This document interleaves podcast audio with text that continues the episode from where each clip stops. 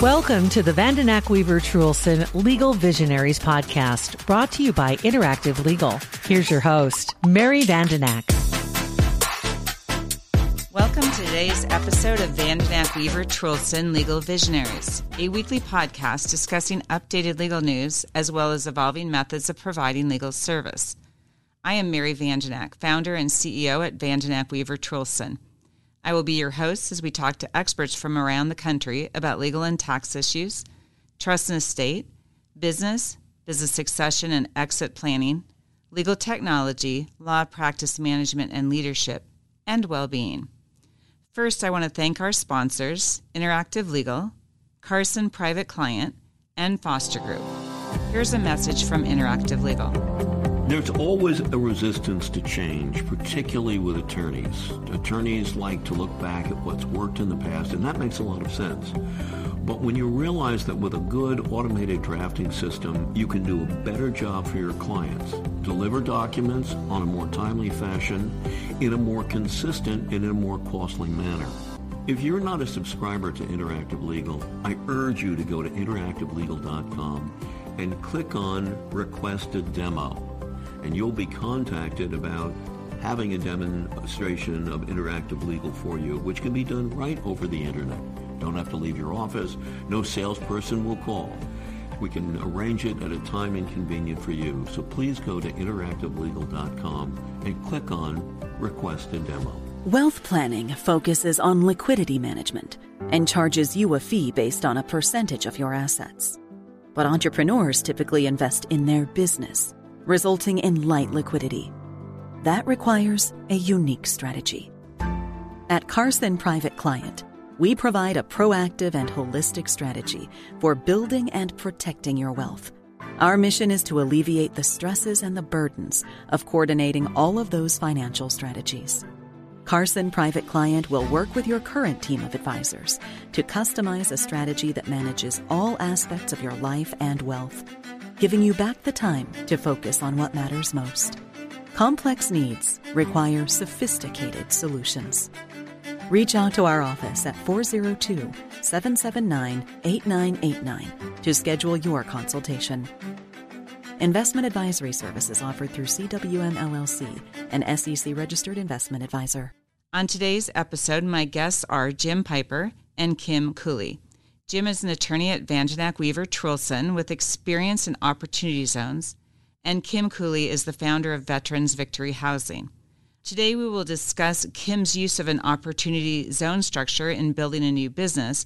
and I was particularly interested in hearing from Kim on her vision and how she started the business. You know, where was the original seed? But thanks for joining me again today, Jim and Kim. Thanks. Thank you. So, Kim, can you tell me what led you to want to become a real estate developer? Well, I'm not a real estate developer exactly. I'm more of a social service provider and builder.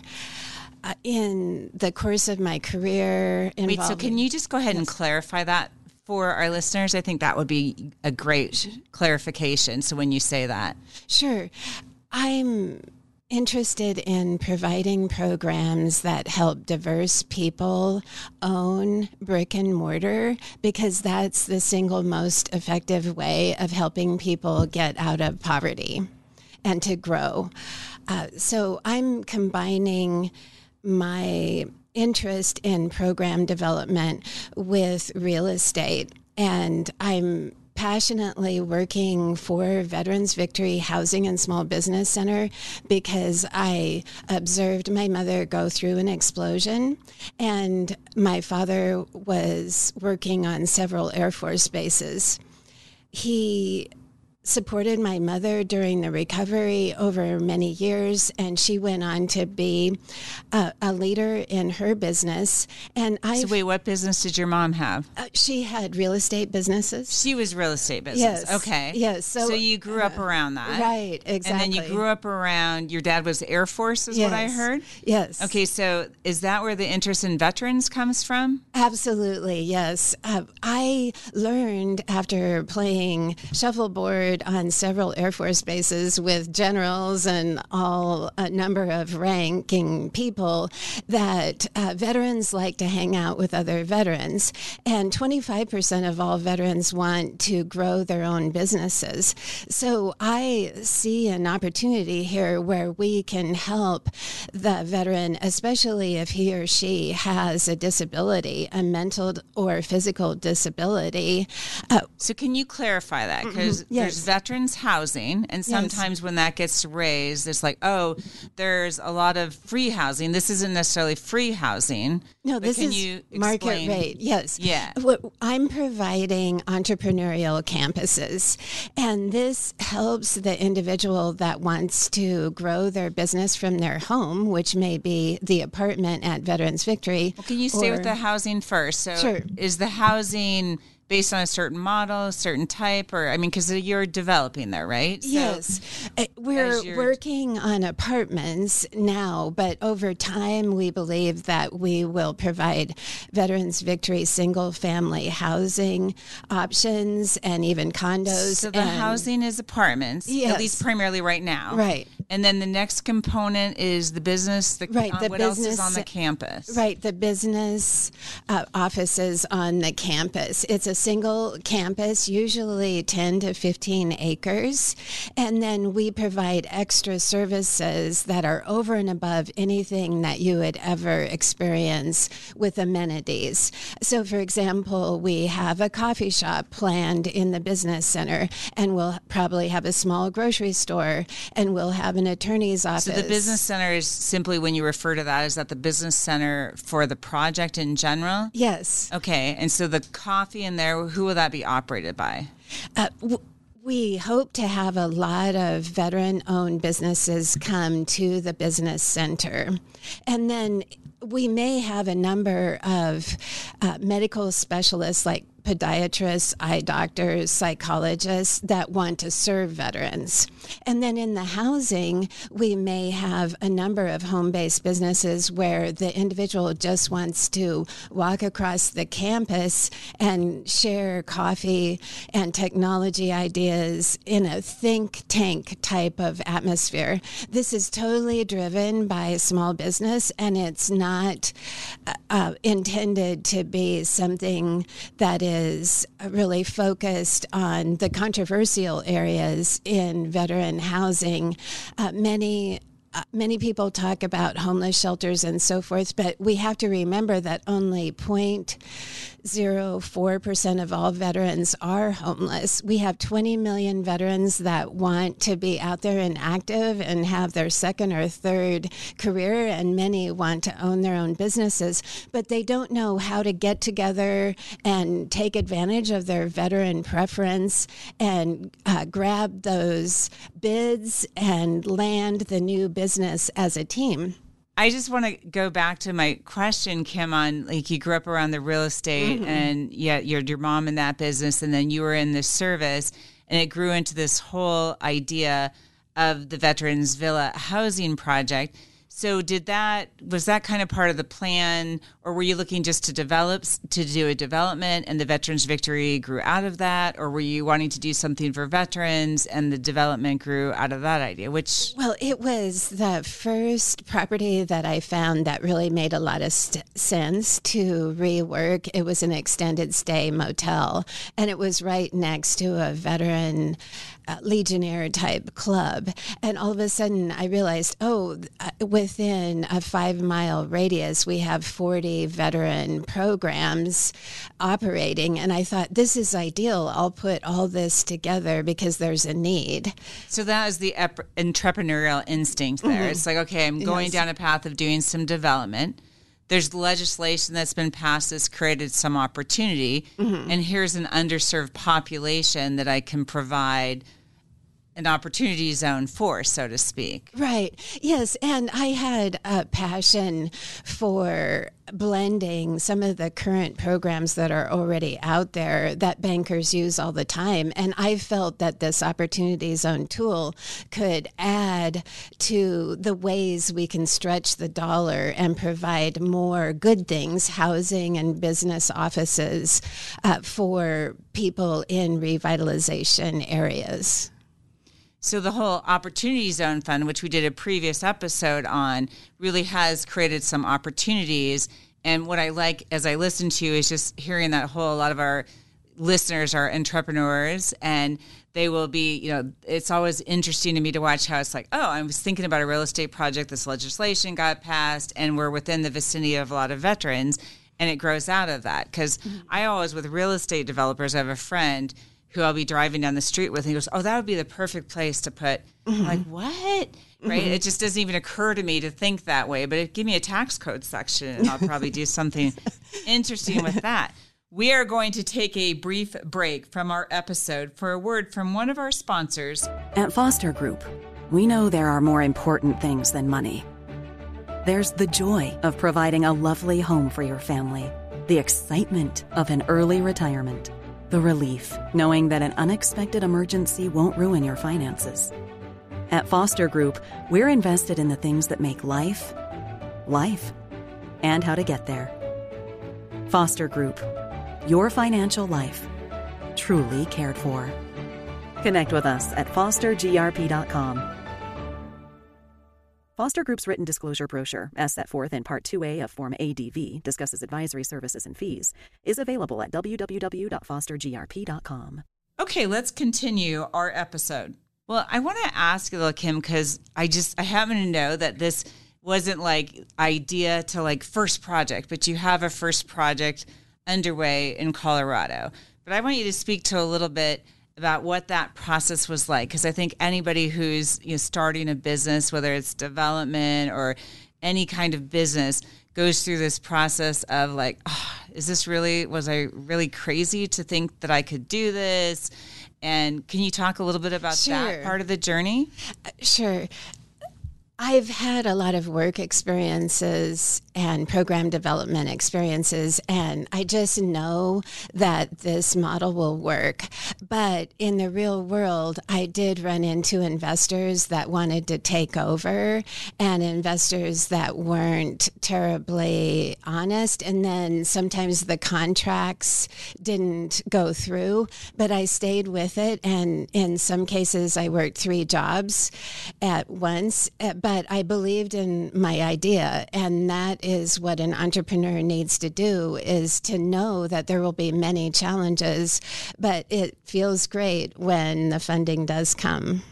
And so I'm going to just go to Jim for a minute on your point there, because that is something that those going into a new business for the first time will run into and don't always know how to navigate. And as I understand it, Jim helped you navigate some of those challenges. If you were to talk about somebody that's got a business idea jim and they're going down a road into a new business and listening to some of the obstacles that kim ran in do you just have some thoughts on what to when to call a lawyer might be part of the case? Because we know sometimes that call doesn't come quick enough but i also understand the why of that because a new business owner is short on cash typically but so if you just said, here's like three things to really know about looking for investors and some of the obstacles you might run into on a project like this. Yeah, thanks. Um, the uh, anytime you have you know a big idea but you don't have deep pockets, um, you have to figure out you know how to get that financing in place, and um, you have to understand about um, you know, the debt financing, where you go to a bank, uh, typically uh, you're going to need a guarantor uh, if you're not having a lot of assets uh, bringing into the deal. Um, for and equity so your financing, typical initial financing can be yourself if you have a lot of cash, which a lot of times is not the case. You can also sure. go to friends and family yes. as potential investors, which has its own perils. Mm-hmm. And so I think we generally suggest that if you go to friends and families, you do documentation and sure. make sure it's really done like a deal, right? And then the right. bank financing. Sure. yeah, so um, yeah, getting a, a, loan can be challenging. Um, getting equity, again, if you go beyond your friends and family, you can have uh, securities law issues uh, that, again, uh, lawyers need to be uh, aware of. And um, obviously the tax issues, and, and, you know, Mary knows more than anybody about structuring uh, transactions so that uh, you don't get a surprise uh, tax bill at the end of it. Um, so yeah, it is a challenge, and we've uh, we've tried uh, a whole bunch of uh, you know different techniques with Kim uh, because we've needed to. Um, the tax increment financing, which most cities will allow you to use in a, a redevelopment project, where you get some of your property tax uh, put back into the deal.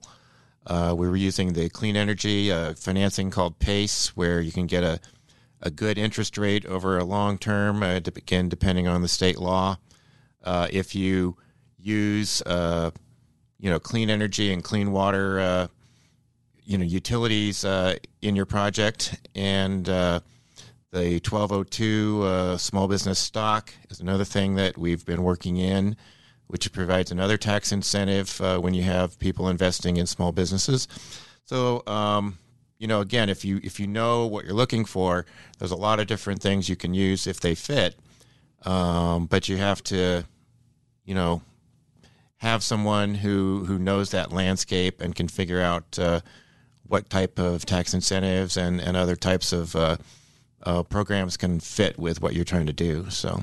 And I also actually encourage some business coaching early on for businesses other than the legal issues, which we tend to focus on. But a new business owner is just going to run into, as I listen to Kim, a whole lot of challenges that you might not expect. Like I think you mentioned a dishonest investor. I grew up in a small town where I thought people do the right thing because it's the right thing to do. And I remember in my career early on going, "What? That's not the way it works all the time." And so that's a really important thing to know. And maybe some people grew up knowing that, but it's something how do you manage dealing with that so i, I like using the suggest the coaching aspect to people that are engaging in new businesses as well so in i want to go back to you a minute for kim and just say you've got colorado's kind of in progress and once you kind of get something going other opportunities arise can you just speak to what else do you have or where have you set your goals now Yes, uh, we purchased 20 acres in South Sioux City, and that will be very special because we'll have the Veterans Victory Housing and the Small Business Center, plus a community resource center for the nonprofits, and they're very excited. It's a role model for the region. And then we also have assisted living in phase two. Uh, so that will be wonderful. We're going into Daytona Beach and we have an intercoastal uh, purchase agreement in process. This is very exciting because we can have a combination of solar and wind energy on the roof, and then we can also have people boat their way up to the front door, and we can have some retail in addition to our offices and apartments. So that's what's so exciting is that we have a model that's uh, structurally competent for the securities industry and tax and IRS, uh, all the government agencies will be satisfied. Plus, we can adapt to local collaborators. And so, one of the things I've heard both you and Jim say that I just want to point out for somebody venturing into a business again that they often don't realize is how many different tax credits are available both on the federal perspective and the state. And Jim, you and I both worked on trying to create some resources to help new business owners find that, but it's not an easy task. You have a particularly good knack at knowing some of those things based on your background. But let's just say if somebody's venturing out, a lot of times there's, you know, here in the state that they're in, the state may offer a variety of credits for employing people and other things. What are the what's the best way for somebody looking at starting a business to find out what is available out there other than calling they're not quite ready to call a lawyer they want to go out and do their google research be you know and mm-hmm. find that can they go to state resources are there chamber of commerce type resources I know it's a long list, and again, we've tried to assemble it, but what would be the, mm-hmm. say, at least look for these things if you were to give three things you should think about when you're starting a new business? Yeah, I mean, I think uh, every community has a uh, you know a chamber of commerce, basically where uh, business leaders can network and get information. Um, pretty much uh, every city and county has economic development uh, professionals and uh, who can provide guidance on state and federal tax incentives and programs. And um, then there's a nonprofit and higher ed um, component to that. Uh, University of Nebraska at Omaha, for example, has a small business development center, uh, and a lot of communities will have uh, those type of resources as well through. Uh, um, and then there's the Small Business Administration, which is a federal uh, agency too. So, so if you were to Google to find, because I do know that we have some really great resources here in this state, and so I assume that that's true in a lot of different locations. If I were Googling to find, hey, I'm starting mm-hmm. a new business, where do I go? What's my Google search? Exactly that. Just small business resources, probably, yeah. And, uh, you know, the uh, the SBA would be a good place to start for links and your local chamber of commerce. Uh, and uh, if there's a business development center uh, at a university uh, near your location, um, and then uh, in terms of opportunity zones, particularly the uh, Department of Housing and Ur- Urban Development federally has a website with a lot of resources on that too. So, so on, on this particular project, you've really used a lot of different tax credits, resources, options, legislations in putting these projects together. And so we are going to shift to the one that you just mentioned. And we did a previous episode where we talked about the Qualified Opportunity Zone Fund. And that is part, but I'd really say, well, that's part of the structure. The structure overall takes advantage of a whole lot of different opportunities. But can you just briefly speak to why the Qualified Opportunity Zone Fund is part of this project, Jim? Yeah, well, for Kim's project in particular, um, it has the the twofold benefit because, uh, first of all, she's developing a project with real estate, uh, apartments, and commercial, and uh, other things that will come together on that campus. And so the Opportunity Fund allows investors to, uh, if they hold that investment for the 10 year period that's required under the uh, Opportunity Fund statute, they can get a very significant tax advantage when they sell that interest. So that gives her investors uh, a good reason to put their money into her project as opposed to a project that doesn't have that.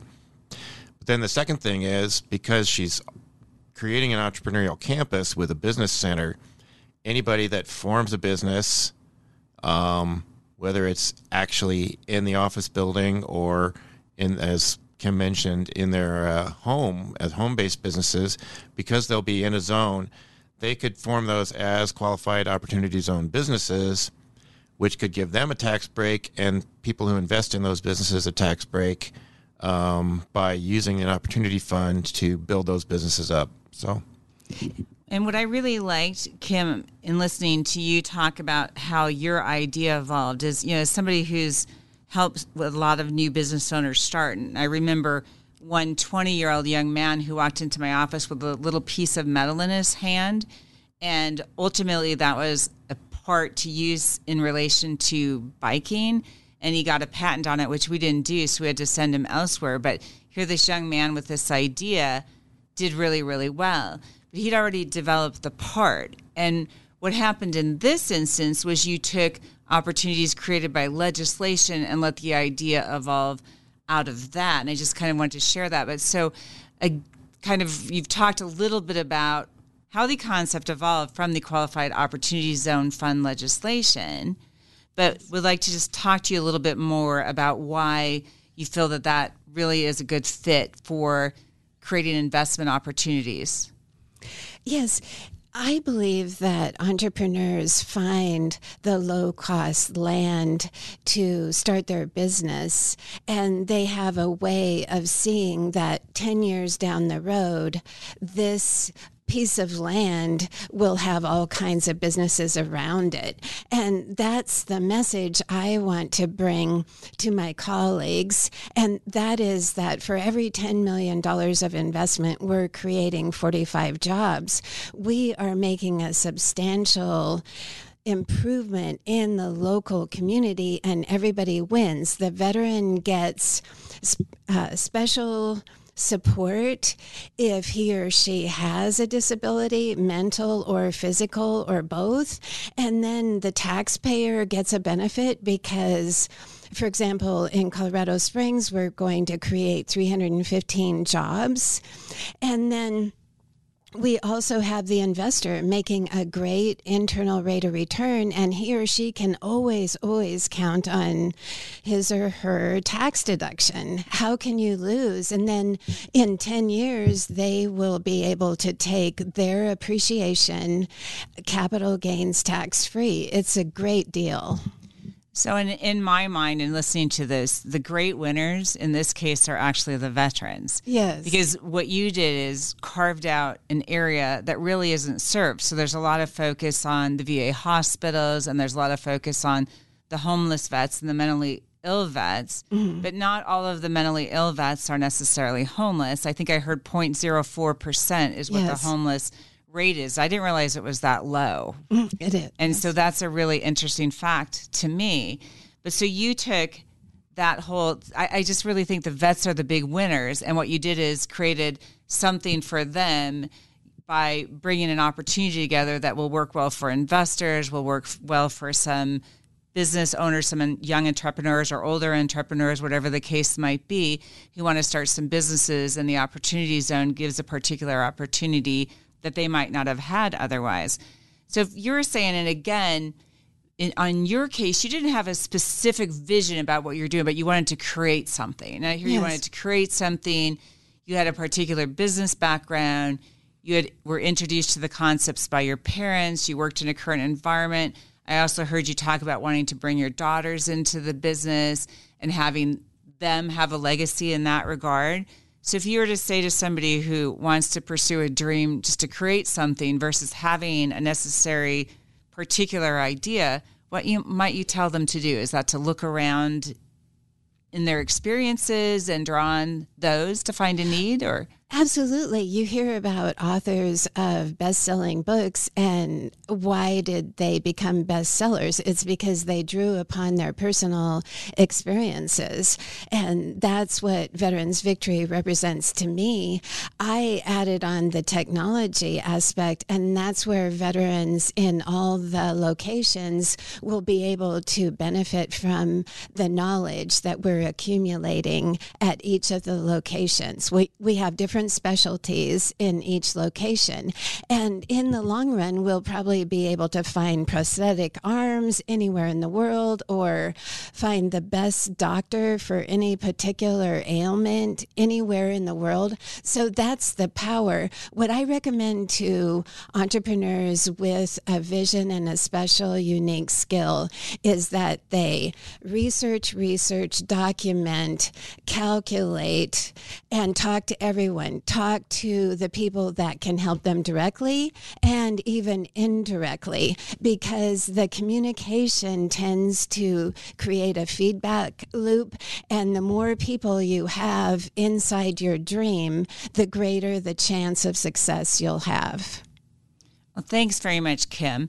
I want to ask if either of you were at the end of our episode have a last thought that you'd like to offer? I would just say that even though a lot of it sounds complex, and there are a lot of complexities and regulatory issues uh, with starting a business or getting some of these incentives. Uh, that there are ways to make it simple and straightforward, and and uh, and make it work at all different levels of of what you're interested in trying to accomplish. So. Right. It is really the same thing over and over again. It's building a network and that will help you. Uh, systems, networks, th- that's where our future is. Well, thank you very much to both of you for being here today. As we reach the end of our episode, I want to thank our sponsors, Interactive Legal, Carson Private Client, and Foster Group. Well, that's all for now. Thanks for listening to today's episode and stay tuned for our weekly releases. Vandenack Weaver Trulson Legal Visionaries is made available by the firm and its attorneys for educational purposes and to provide general information, not to provide specific legal advice. Use of the Vandenack Weaver Trulson Legal Visionaries podcast does not create an attorney client relationship between you and the firm or any of its attorneys. The Vandenack Weaver Trulson Legal Visionaries podcast should not be used as a substitute for competent legal advice, and you should contact an attorney in your state about any legal needs or questions you may have.